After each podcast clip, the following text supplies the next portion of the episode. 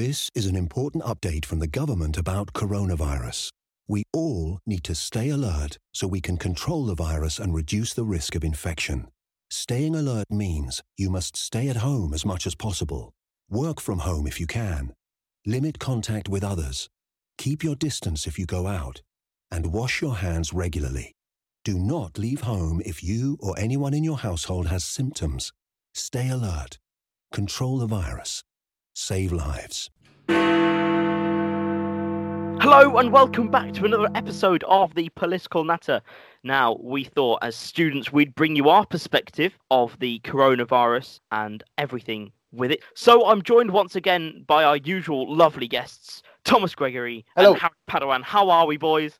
Wonderful. Absolutely fantastic. How are you guys? I'm, I'm healthy okay. at the minute. You're healthy. Nice. I've, I've had no corona, or, or we might have done because might as have. No, no, well- students, well, I have to as admit, I young had a, people, we I had a bit have of it and not know. I had a bit of a touchy, very tough cough for ten days. I must admit, and I did self isolate.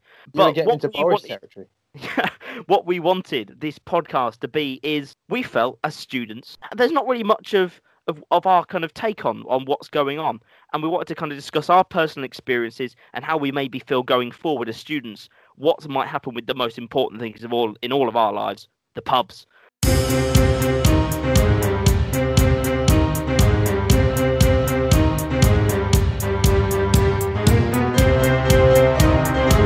so let's have a little chat boys then about what we were feeling what went on when boris announced lockdown From this evening, I must give the British people a very simple instruction. You must stay at home. So, Tom, where were you then when he gave that speech and said that you must stay at home, and if your friends ask you to meet, you should tell them to go away? well, actually, you didn't know this, but I was on call to Harry in the bath, Yeah, and uh, it got pretty raunchy. yeah, it got it, uh, it got pretty naughty. It must be said. No, uh, Harry was on audio. I had Boris on. I was in the bath. Um, I was in uni halls. Most people had left, and I was still there because we had to wait a, a week or so for my parents to be able to come and um, pick me up. And suddenly, lockdowns announced, as it was said, and I was thinking, well, you know, they said you could still essential travel, and to essential travel, obviously, people had to still go home. But then a couple of days later, the uni halls were starting to get into panic stations. Like, we really need to get the students off campus because, to be honest, I don't think then, we. then they're not our liability. Yeah. Exactly. So they basically, uh, the hall I was in, they were like, right, basically, you've got to leave by tomorrow, or you've got to take all your stuff and move it to a centralized hub where a lot of the international students were. And so basically, my parents left work and came to get me, or arranged to come and get me. Now, Uh, Harry, you were quite lucky because you already you were already at home, weren't you? Yeah, I was already at home. So my second term had already ended Mhm. at my university because it ended sooner than a lot of the others. Yeah. And so I'd already come home. Mhm. So I had an entire term ahead of me Which of was- halls, which wiped off the bat. Yes, well, there's a small story about that where basically, to start with, there was very little mention of writing that off. Mhm. However, um, there was a movement amongst the students, uh, particularly first year students in halls, to campaign to get rid of your third term accommodation charge. I joined that group and got in con- we got in contact with the unions and so on, and eventually it was wiped clean. So that was brilliant. Yeah. Got deposits back and everything. So That's Definitely that was a for me, great victory were- for the student. For me, they were they were pretty quick in just saying, okay, term three payments you don't have to to give. But some people, especially those who aren't in university arranged mm-hmm. accommodation, who are dealing with landlords, etc., Oh yeah. that's a whole murky kind of Mm. situation that I don't know. From my own personal experience, when uh, he announced the lockdown, I think at that point there was only so we had eight in our flat. Um, there was only five of us at that point. Two had basically moved out completely, and then one was kind of half moved out and kind of had gone home um, for an early Easter. So five of us sat around the TV, we all watched it, and at that point we thought, okay, well, where on earth do we go now? Because he, you know, he said that the police are going to be, you know, be able to use powers to stop people and find people, and literally five minutes after Boris had spoken, my dad rings me and tells me, right, you better pack your stuff because I'm coming to get you tonight. Because he was so worried that the police would kind of fine him uh, for saying, why are you going? Um, and, you know, from talking to my flatmates as well, one of them, he lives in Wales, so he couldn't actually go home until the following Thursday after Boris had announced it, and he actually got stopped at the train station by police, and, and they said to him, well, "Where are you going?" He said, "Well, I've got to go home." And they go, "Well, so don't you have a home?" It's like, "Well, I'm at uni accommodation. It's it's going to end. It's it's ending. You know, in in a couple of months. I'm going to go home and and with my mum and go home to my mum." And I know for me, um, you know, you were speaking about uni accommodation fees, Harry, and this kind of struggle you had. I have to say, my uni is, was was brilliant from from the off. You know, even when the start of the coronavirus pandemic came out, we had hand gel everywhere. They were the uni were really on top of it with my accommodation. Now I haven't fully moved out yet, and I've had some further guidance about how I can fully get my stuff back when it's safe. But I kind of half moved out, and, and they were straight away. They went, even if you've half moved out, we will refund you for the final term of the accommodation straight away. And I got that money back. And, you know, to be honest, that money's actually really, really helped me, which has been great. So, you know, at the end of the day, I've had no issues at all. Tom.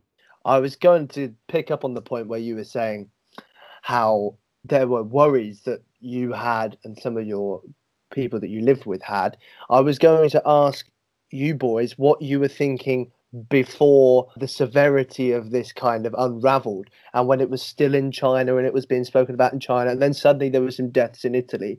What was your mindset? Because for me uh, where where I was there were kind of two groups. There were the people who thought wow okay we need to be really serious about this and we need to keep away and worried about the symptoms and there were I would say the majority who were aware of it but they were thinking, well, you know, if we get it, we're young and we're going to be fine. And to be honest, it's better that we get it now before we go and bring it back to our families. So there were kind of two groups with that. And, and I felt that the people who were not so bothered were in the majority until lockdown was really called, I would say.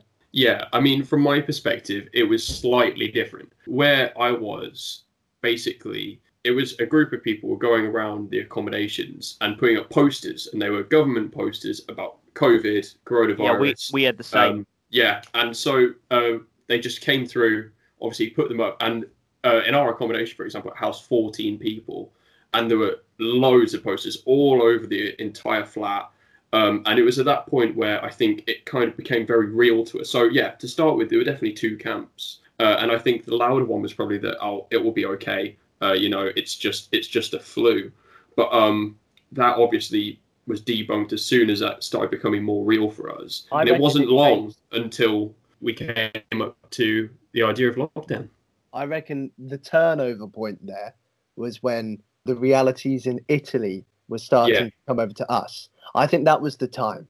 Especially I mean, one of my one of my people that I live with had to go back to Italy in a hurry because of mm-hmm. worrying about the lockdown uh, back home. So it was a and and a, a, seminar tutor of mine. So it was it was a sudden kind of oh no right okay this has gone out of China and we need to be serious about this. Yeah, uh, something about Italy in particular and uh, Britain, like the relationship there is around thirty thousand Italian nationals have actually returned to Italy from the UK, mm. Uh, and that was mostly from the start when lockdown, uh, just before lockdown was called or around lockdown was called, which is very interesting. Obviously, uh, weren't so trusting of our approach, even though Italy itself has had obviously a, a, terrible amount of deaths from coronavirus. I just want to say, from kind of my perspective and how I kind of went into it, me and my flat were, you know, it, it's it's hard because obviously nobody nobody had ever seen this before, and obviously at the start when it's in China, you think, okay, well, we all know about their wet markets. We all know how easy diseases can spread, and quite frankly, they're not.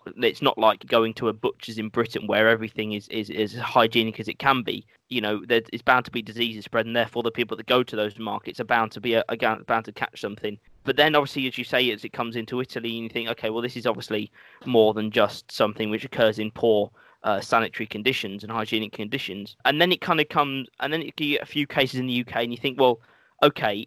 I mean, I was thinking, right, okay, well, this is obviously something which could be, um, you know, reasonably serious, and I and I started to think, well, okay, it'd be all right because I'll be able to stay in my flat, stay in my accommodation while it's going on. We'll work out, we'll work it out as a flat. A couple of us will go shopping. We'll, we can, but we, you know, we can still get food in. It'll be, it'll be fine and dandy. And then obviously things get a lot more serious, and I'm thinking, well, I don't know if I, I don't know if I'm going to go home. I don't know if I can go home. I know my mum personally is somebody which is um, kind of one of these at-risk people. So I didn't know if I go home and I've maybe picked it up in a shop somewhere. You know, you don't know where it is in the community. I might have picked it up and then I go home into an environment which isn't safe because it's a completely new situation for me. It was sometimes hard to figure. Well, what on earth do I do? Do I go home and then for I'm with my family, or do I stay here where I'm, I'm with younger people who are at less risk? And in the end, it turned out when lockdown was announced, you know, the decision was made between me and my family that I would go home, and that's what I've done. I think that's what most people have done because, like I said to you earlier, Thomas, it's almost like the universities maybe wanted a little bit of liability off their shoulders, and yeah, you can't blame them. And at least uh, kind of our universities have been good.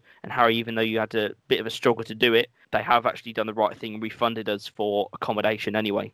So maybe we should move on then past accommodation and maybe talk about how we feel about the value for money uh, with online seminars or reduced teaching. And obviously, strikes hit us too. Uh, some of us, especially, well, definitely me, and I think Harry as well. So, how do we Yeah, feel about the yeah, value for How money? was your how was your strike experience, Harry? What Okay. why did what was the strike about as well?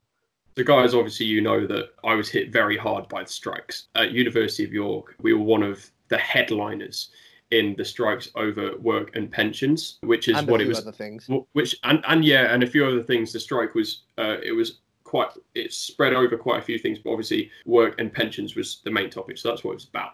And it was mostly uh, lecturers. And as I do history and it's the arts, you tend to get a lot more kind of actively, Mhm. politically, actively people involved. And so I missed out on, I would say, five to six weeks of teaching in my first two terms alone. Uh, and obviously didn't do my third term in person, it was all online. And it hit me pretty hard. I missed out on a lot of like valuable lesson time. And obviously, Tom, as you said about like, charges, is absolutely right to question whether £9,250 is a correct price tag for the product that I ultimately got. Uh, you know, ultimately, um, I've been active about petitions about reimbursing students for their third term, writing off their third term minimally, because ultimately I didn't get the product that I paid for. And usually, if you don't get a product you pay for, then you would get refunded in some way, shape, or form. And I think that students who are honestly some of the most economically vulnerable people deserve justice.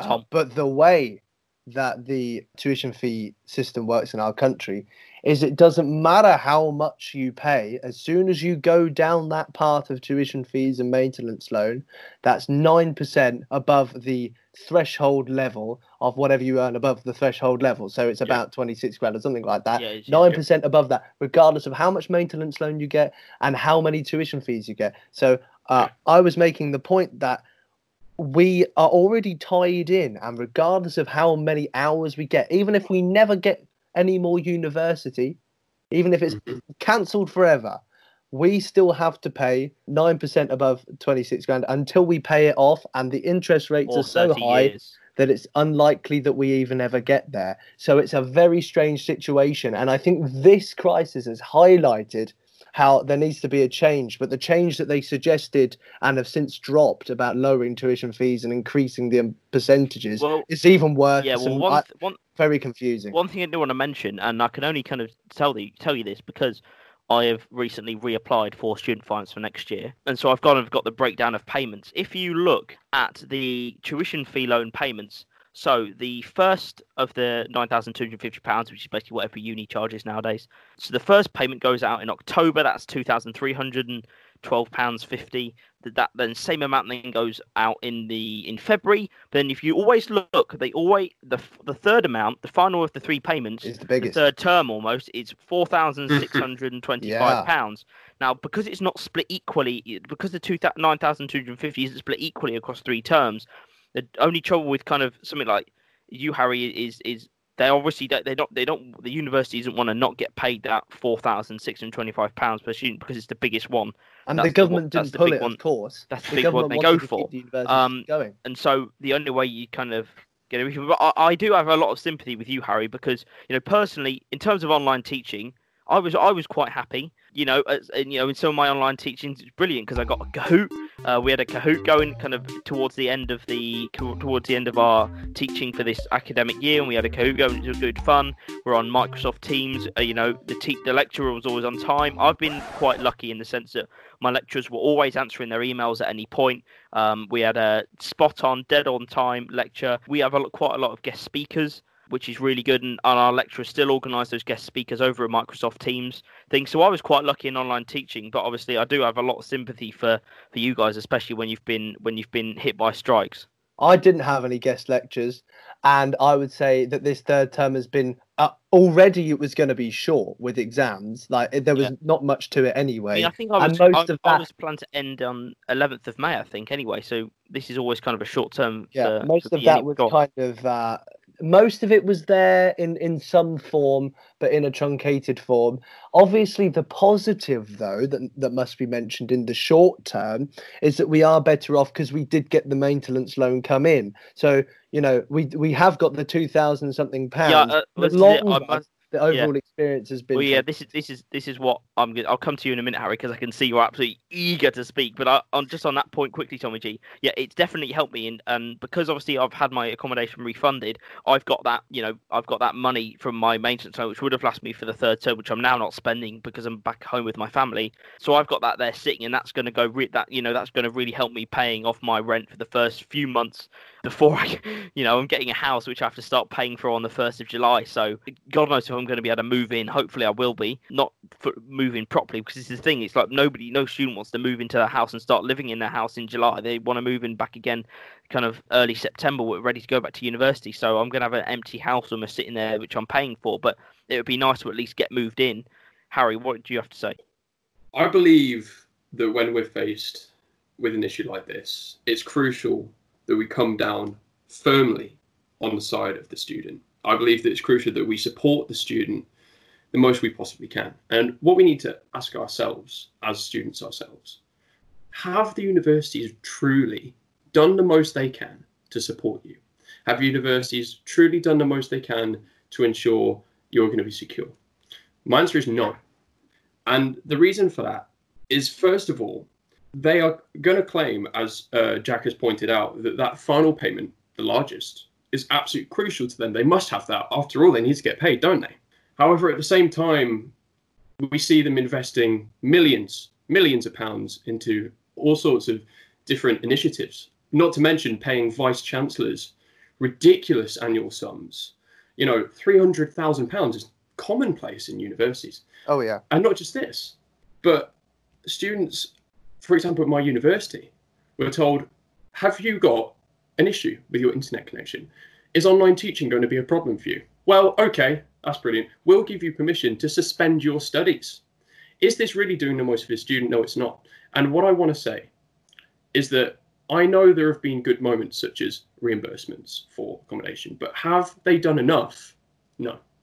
They haven't repaid us in any material form because we cannot be repaid in um, an economic form unless they give you a lump sum of money, and they're definitely never going to do that. So we've had no kind of we've had a truncated uh, value for money, and we've had well, no reimbursement. I think, I think in almost you know, you know the the student loan is is cancelled after 30 years anyway. So I, I think the argument from universities and the argument from from from the government will probably be well you know okay well you're not going to have 3000 pounds back because that's 3000 pounds you probably would have never paid back anyway. So there's no point in us giving you it back when you when you never would have paid us back that money anyway. But harry you're shaking your head at that. No no i, I just I, I think that the government and the universities are always going to say things like that. Uh, you know the universities have been working massively in their own interest for a lot of this and i'm sure we'll get onto that uh, when we discuss cambridge later.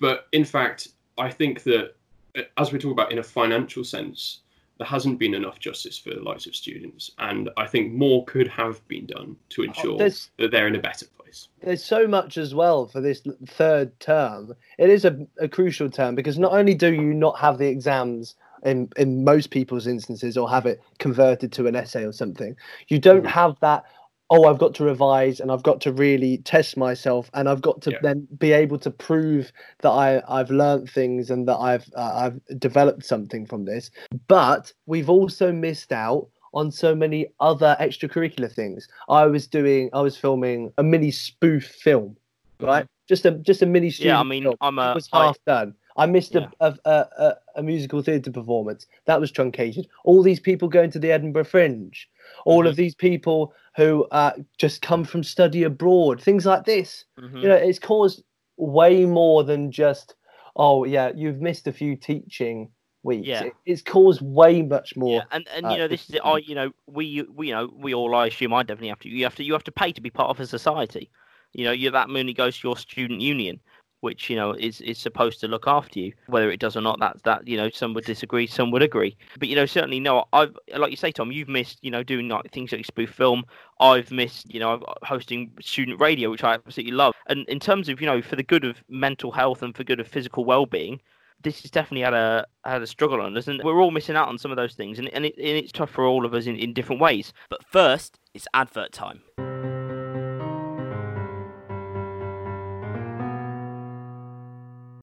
How you doing? It's me, Harry. Do you find yourself fed up, flustered, or maybe frustrated that you can't find journalism that offers a wide range of views? Maybe you desire a silky smooth writing style and an alluring set of creators.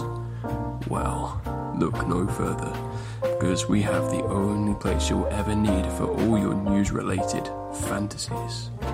That's right head over to politicalnatter.wordpress.com by students for everyone.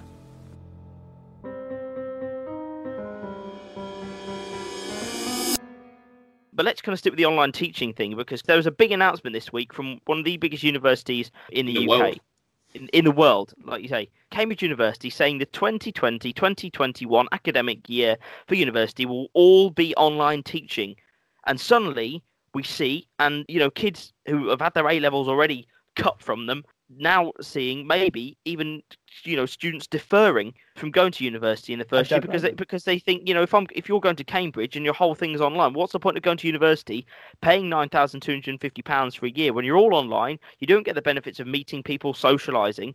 What on earth is the point of, of Cambridge? And it's almost like they've said that as well that they don't necessarily think they're going to review the situation even if you know universities do start up again I'm sure they will have to if it comes to that point but what do we kind of think of Cambridge doing this Well, it'd be really interesting because if they say no deferrals, then that's going to really annoy people. And the people who are in well, their it takes second away and almost that third liberty year, doesn't it uh, those who are in their second and third year, uh, I may want to take a year out. Uh, I have a friend there who I think is very disgruntled about the whole situation. Uh, but yeah, exactly. If you're a first year, you you'd rather start the year after. You know, of course you would. But if they stop, if they don't allow allow deferrals, then people will be annoyed. And if they do allow deferrals, hardly anybody's going to go, and they'll leave it till next year, and then they'll have a, a, a bunching up of the next year coming up as well. Yeah, it really is um, an like an interesting if, thing. if, if even if they just said okay well for the first term let's say until november everything's going to be taught online and you know by then look how quickly the situation um you know is kind of changing now in the whole world you know the the, the, the argument is that some people will will probably be um, will be able to return to university in September, and if that means you know online teaching for for a month before you know you can probably go back, then fine. But it's the fact that Cambridge have come out and suddenly said it's a whole year. Harry, what's I- your view? Here's the thing. What we're talking about today is about justice. Okay. That's what we're talking about here today. I want to make that very clear. Now, if you apply to do a course at the Open University, your tuition fees for a year will be just over three thousand pounds. Mhm. Okay. Mhm. Now, Why, why, why is that, Harry? why is that? Because it, it's taught online. It's it's less costly for them, and universities will claim that students using the campus and using facilities uh, adds so much more value. Which um, obviously the nine thousand two hundred and fifty is this magical number plucked out of the air in the first place. But that's that's a very very different topic, which we can trace back to obviously the coalition government. But anyway. A lot of this is about justice. And if you're paying around triple the amount to do an online course at any other university, for example, mine, University of York, is that really fair? No, it's not. Do you have a choice? No. Although you could drop out of university if you wanted to. But here's the thing. Here's the thing that I really want to talk about with this, because you mentioned about Cambridge and how they can do that for their entire academic year. Uh, but let's just say let's just talk about the first term, okay? Because no one expected this. No one expected we were going to be in this position. I've signed a contract to live in the private sector next year, and I signed this contract before the coronavirus uh, pandemic was declared just that pandemic. Mhm. And I will be paying my rent for the first term in the private sector, uh, and and that will be a substantial amount of money, which I've had to work, I've had to, you know, I've had to apply for loans and so on to be able to pay for this, and I'll have to pay that. But if my first term is online, the landlords will still reap the benefit. They will get the money, but the students will be the ones who are left on their knees. That's now, not I think it's absolutely fine. I think it's Yeah. absolutely fine that the teaching is online if it is in the best interest of the health of the students. Mhm. But if you're charging the maximum amount, and if students will be left on their knees from paying rent, can we really say that this is justice? No, we can't. There's an interesting thing there as well on top of that, because as we were saying earlier, we're tied in to the tuition fees anyway. So if we took a year out or a gap year, however the uni would facilitate us coming Yeah. back without bunching up too much, Yeah. we Well, may I have think to pay probably have that to be year's kind of worth. spreading across the whole year, isn't it? It'd have to be rather than just a kind of six month universities. It'd have to be across the whole year almost, wouldn't it? And and also then you're saying about having to pay the rents at the start um, at the start of your academic year. What you've got to remember also is that we are all young, and the Mhm. majority of us, in fact, I think the stats are right in saying that fewer of us will die during the coronavirus pandemic because norm there are more people that die from hurting themselves by actually being out there in the wild world than um, than being locked down and uh, or having coro- being exposed to coronavirus. So obviously, if you were back at university, the um, increase in deaths wouldn't be particularly sizable at all. And I think what we'll find is that mindset of "oh, I'm young, I'll be fine." Uh, uh, uh, obviously, apart from infecting other people, you will see that around the September time, and the government knows this. It's going to be that pressure of schools starting. It's going to be that pressure of university students wanting to go back to university. And if they're stuck in the private sector, they're going to move to their private sector home because now we can move. We can move around as much as we like. Yeah. So there's no kind of Yes, with that now. Um, absolutely. So you will find that, that there's going to be a big state of flux, I reckon, in September, where the universities are making that decision of, oh God, do do we let them go? The bars and nightclubs and things, they'll be wanting to open to allow students um, uh, make a fortune off. Oh, let's have a socially distanced night out, lads. I think. but really, that, uh, Tom, I think I think that that point is brilliant and very important that you've mentioned. That that was the nail in the coffin for my argument there, Thomas. I love that. Uh, so obviously we just quickly touched on having a socially distanced night out, but what do we kind of think of? You know, we all know that at the end of the day, the thing to keeping a student sane is the pub. so obviously pubs are in lockdown at the minute. Now we are seeing across Europe, you know, pubs, cafes, bars reopening at a socially distanced space. Obviously, in you, I know in the UK, there's quite a lot of pubs actually starting to slowly reopen and have kind of takeaway pints in a pla- in a you know in a plastic cup or reusable cup or whatever. You can have a takeaway pint. You socially distancely queue. But in terms of kind of coming out this lockdown, now I think I do think that by September we are going to we obviously going to be in the later planned phase, and so pubs will probably be open. But the one thing that obviously is the case is is bars and nightclubs because you know I know from my personal experience some of the nightclubs in Birmingham where I'm at university, my God, are you squished like like, to the next person like mad, having to Yeah. squeeze in here? And I do think sometimes nightclubs pump people, pump people, so many people in in in one night. You you physically can't move and you're squished. So this is the problem. You can't go from having socially distancing yourself from other people to suddenly being squished up against somebody while you're trying to buy a vodka lemonade. So hmm. you know, it's like it's you can't go from that one extreme to the other. So maybe bars and nightclubs might have to take a little bit longer to actually get going again, but that's going to really affect the you know the university trade when students start and want to go back in September. Your point there, though, does highlight how much money some of these nightclubs do have coming in and that they're missing out from. Because what is ironic, really, is that the government is giving us a maintenance loan that the money doesn't necessarily kind of, um, that we won't necessarily pay back. Uh, or that somebody who uh, has a massive salary, or uh, especially one that ramps up later on, will pay several times over. That money is is borrowed money and is being used not necessarily on uni accommodation, but is being used to go into the pockets of these nightclub owners, right? And they're missing out on that.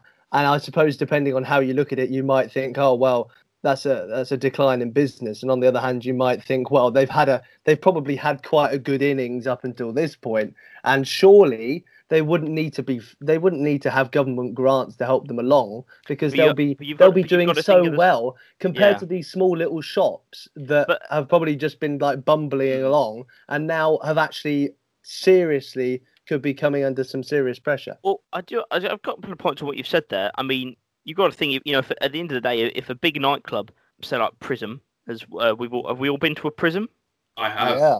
We've all been to a Prism. So you know, a big nightclub like Prism, you know, they do go to wholesalers, and whether it be a national wholesaler or a local wholesaler, you've got to think as well as the supply chain. So if you know students aren't being able to go out for a night out in a prison, then then their suppliers then suffer, and it all you know all kind of stems back. And so there is going to be this kind of there is obviously a massive hit on the economy, and we all know what's what- you know probably what's what's around the corner. But point is that these nightclubs are going to be so determined to reopen again.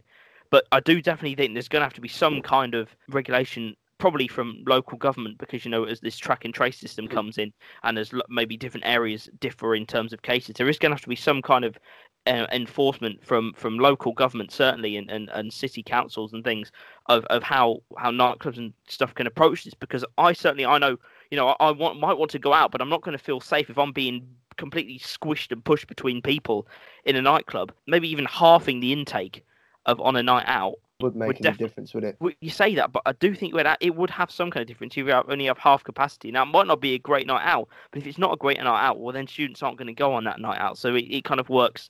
It kind of works both ways, and I see what you mean. But I think maybe even stepping away from nightclubs, I think pubs are the most important thing first, almost, aren't they? For you two lads, you alkies. Uh, well, you know, Yeah. we want to we want to get the beers in.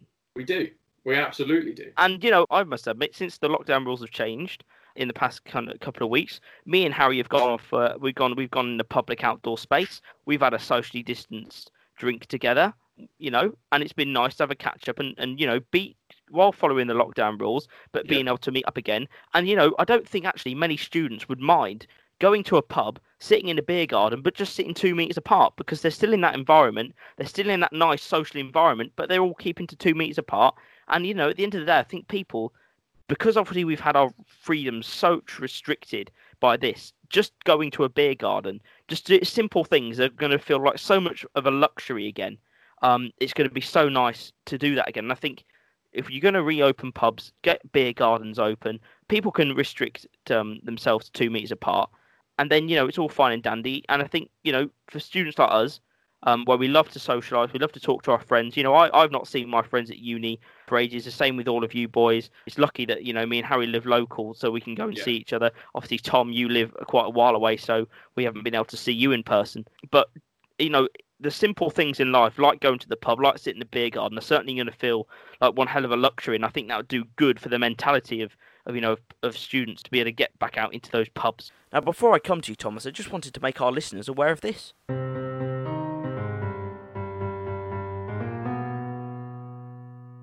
The following is a public service announcement from the Political Natter.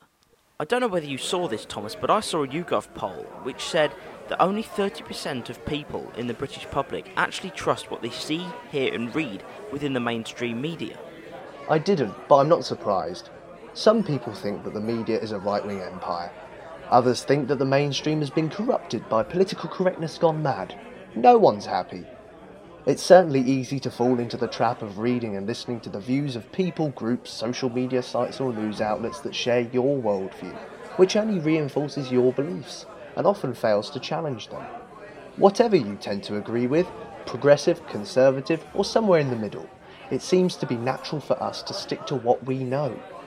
We at the Political Natter podcast think that we need to strip back the political isolation and encourage different views and topics to be discussed all in one place. That's why we've created the Political Natter blog. It's a thought provoking website which has a large spectrum of differing political views because we want to stimulate debate and conversation. The Political Natter blog is putting a plethora of people's personal opinions back into the perplexing pool of politics. Visit politicalnatter.wordpress.com by students for everyone.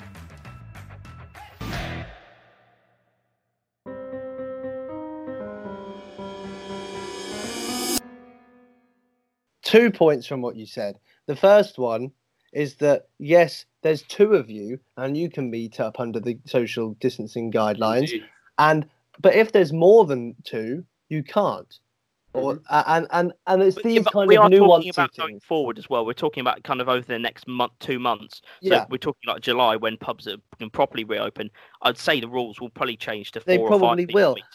And I think that's why they're loosening up the rules. And some people are saying, oh, well, you can do this, but you can't do this. But I think that the point that some people are complaining about the nuance, but I think the nuance is the whole point because they're wanting people to grad just uh, slow the spread down. Now, whether they did that too early or not, who knows? I think probably so, but I'm uh, they probably you know they'll know way more than me, so they'll have their own reasons for doing this. But you know, I could go and drive to go and see you, but I couldn't have a, socially distanced talk with you. But in practice, loads of people are going to be doing this and staying apart, but they're just going to be trying to avoid coming into proper contact with each other.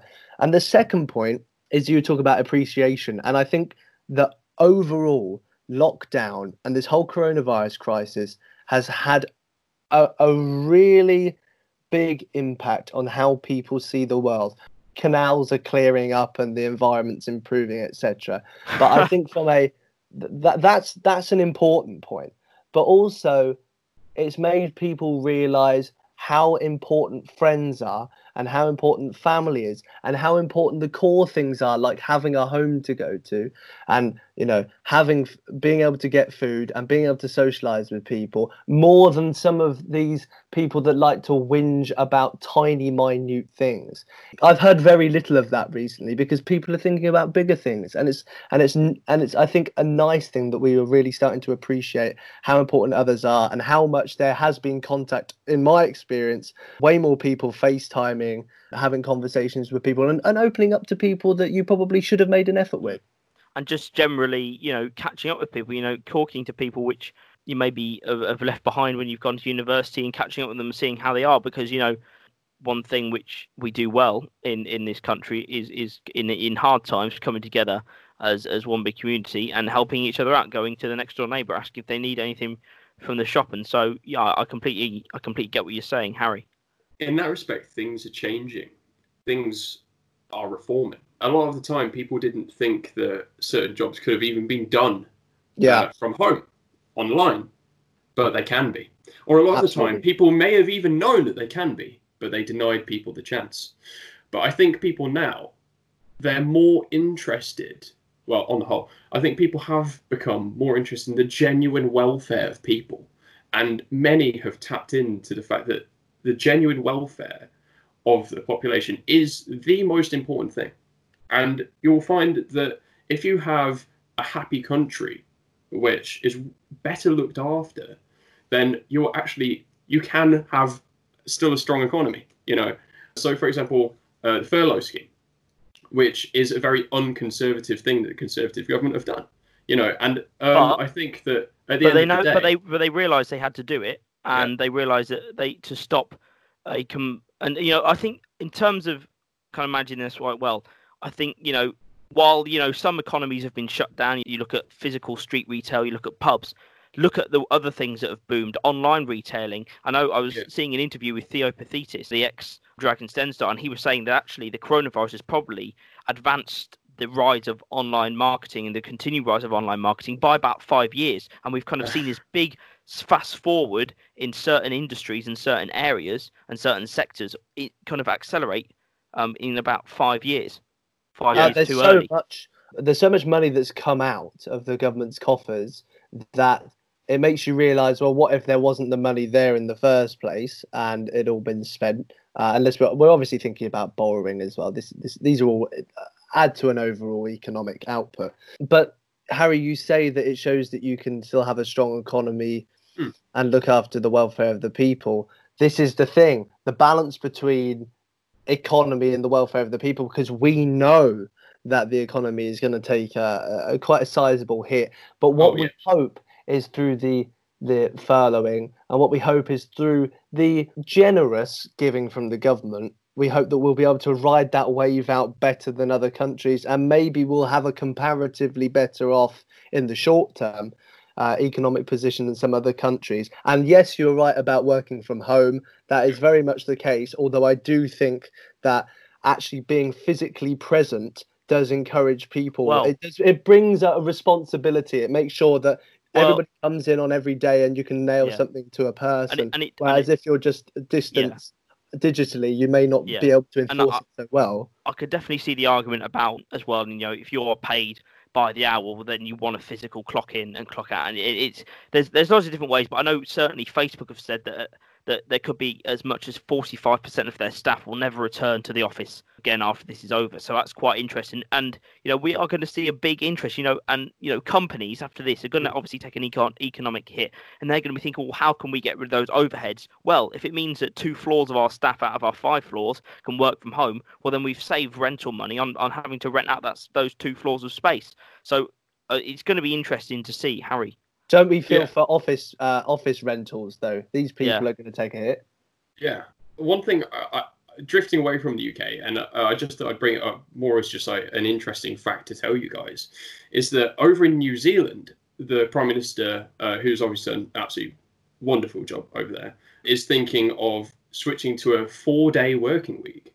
And what this would do for New Zealand, particularly, what she's thinking, what that will do is through doing that, that people will be able to travel domestically more in New Zealand, and that will s- stimulate the tr- uh, the tourism economy in New Zealand, which is absolutely massive, and that will rebuild and repair the New Zealand economy. I thought that was brilliant, great idea. Well, I I reckon that well, obviously Corbyn got slated for that at, at one of the recent elections, the 2019 one.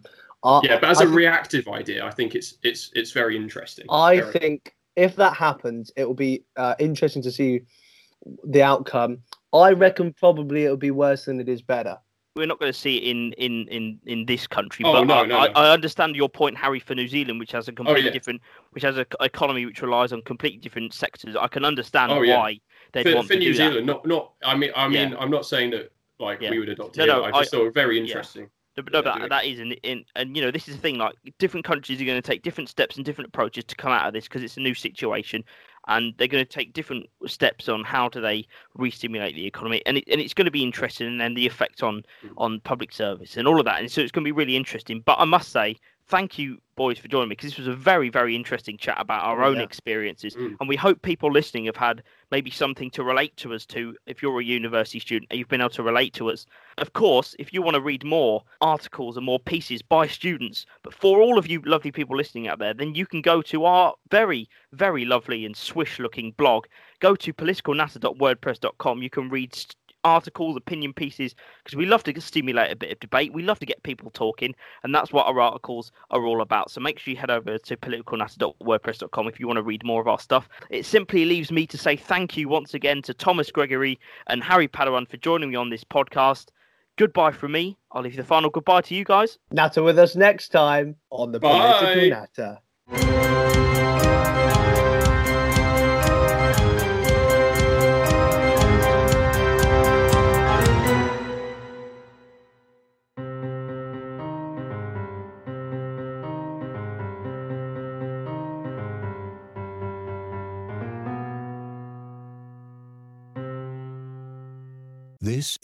Important update from the government about coronavirus. We all need to stay alert so we can control the virus and reduce the risk of infection. Staying alert means you must stay at home as much as possible. Work from home if you can. Limit contact with others. Keep your distance if you go out. And wash your hands regularly. Do not leave home if you or anyone in your household has symptoms. Stay alert. Control the virus. Save lives.